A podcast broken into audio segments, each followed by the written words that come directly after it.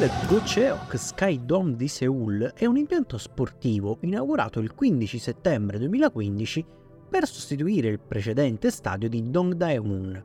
Si tratta, in entrambi i casi, di uno stadio di baseball, sport che in Corea del Sud è fortemente praticato, complici probabilmente l'influenza culturale statunitense post-guerra di Corea e la vicinanza geografica del Giappone, paese dove il baseball è lo sport principale e dove i migliori giocatori sono considerati delle star. Corea e Giappone si considerano acerrimi rivali nel baseball, sport in cui Seoul vanta una medaglia di bronzo ai Giochi di Sydney 2000 e la vittoria del titolo olimpico a Pechino, o per meglio dire Beijing, nel 2008. Al 18 dicembre 2023 la Corea del Sud si trovava al quarto posto nel ranking mondiale maschile per nazioni, incastonata tra Stati Uniti terzi e Taiwan quinti, in una classifica comandata ovviamente dal Giappone e in cui l'Italia si piazza al quattordicesimo posto. Ma qual è il denominatore comune che interessa a noi? È che il Gocheok Sky Dome menzionato in precedenza viene utilizzato anche per concerti e spettacoli, arrivando fino a una capienza massima di 25.000 persone, come accaduto per la finale dei mondiali 2023 di League of Legends, che ha registrato il tutto esaurito per la finale tra i cinesi Weibo Gaming e i benimini di casa, i T1. Io sono Francesco De Eugemo Lombardo e questo è eSports Ready, il podcast che vi racconta ogni giorno le notizie e le curiosità più interessanti del gaming competitivo e non solo.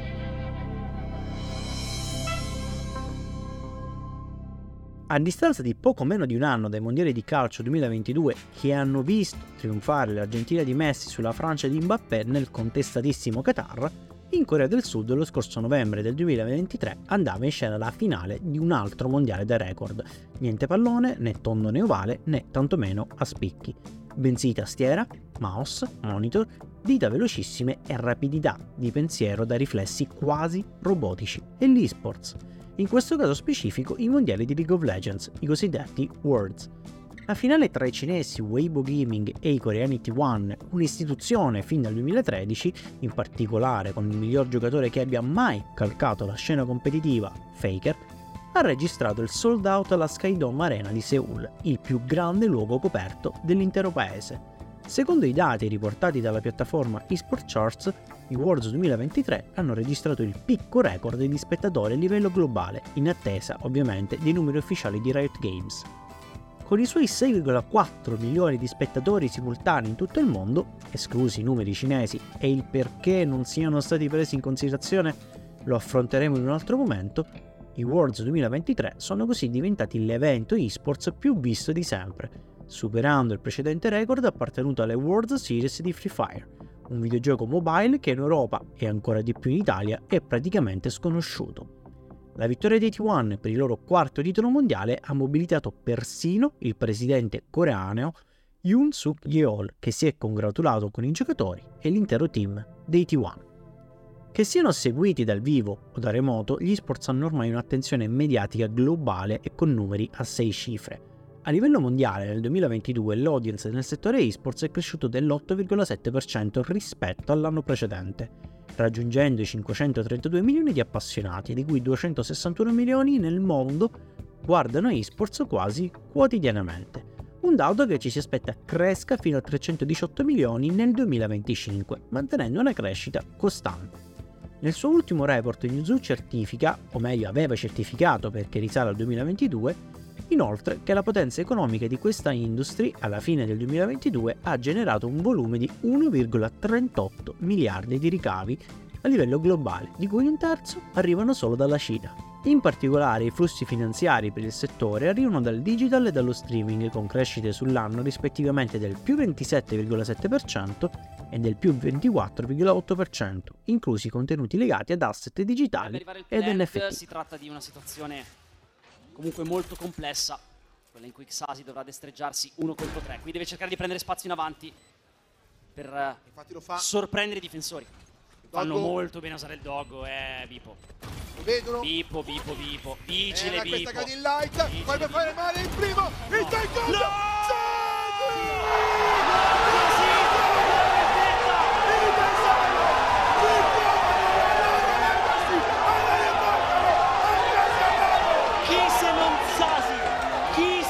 Italia in proporzione la situazione non è molto diversa e descrive un settore in lenta, forse lentissima, ma comunque costante crescita, nonostante pecchi della mancanza di regolamentazione a livello istituzionale. Utrend nel 2020 parlava di più di 22 milioni di italiani appassionati di videogiochi e che videogiocano quotidianamente tramite PC, console, tablet o smartphone, sottolineando quanto anche nel nostro paese i videogame facciano ormai parte della pop culture. Guardando più nello specifico agli esports, invece, secondo le rilevazioni di Nielsen commissionate da IDEA, l'associazione italiana di categoria del mondo videoludico e dell'esports italiano, nel nostro paese la fanbase di chi segue l'esports è di oltre 1,6 milioni di persone, di cui quasi mezzo milione sono i cosiddetti avid fan, che seguono eventi esports ogni giorno. Andando più nello specifico, c'è un altro dato che risalta all'occhio. Non si tratta, come si potrebbe ingenuamente pensare, di un pubblico giovanissimo. Il medium del videogioco competitivo è seguito per il 63% da un pubblico composto da individui tra i 21 e i 40 anni, con un'età media di 28 anni con un livello di istruzione e un reddito superiore alla media della popolazione. In termini di tempo, il 59% di loro dedica dalle 2 alle 7 ore alla settimana a seguire gli eventi e gli streaming dedicati ai videogiochi competitivi.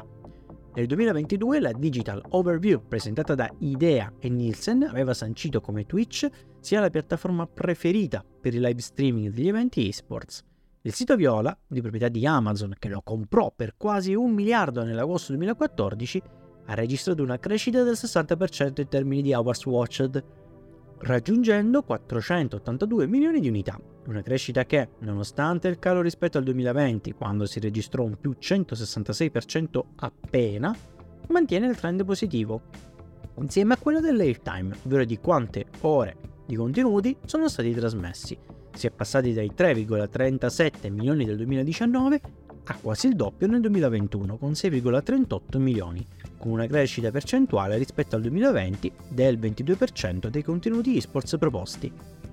E fa niente se negli ultimi tempi, soprattutto negli ultimi mesi, Twitch sta in realtà attraversando un minimo di crisi economica interna, non per le visualizzazioni che non crescono, ma perché ci si è resi conto, a quanto pare, che non sia un'azienda così tanto sostenibile.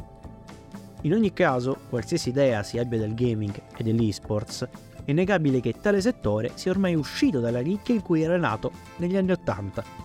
I videogiochi sono cresciuti, sono diventati adulti, hanno esplorato il mondo e si sono fatti conoscere. E sono pronti, soprattutto, a diventare uno sport globale. E non solo. eSports Ready è un podcast scritto, realizzato e prodotto da Francesco Lombardo. Le musiche sono di Mattia Lombardo. Le fonti delle notizie e degli inserti audio sono indicati nella descrizione dell'episodio.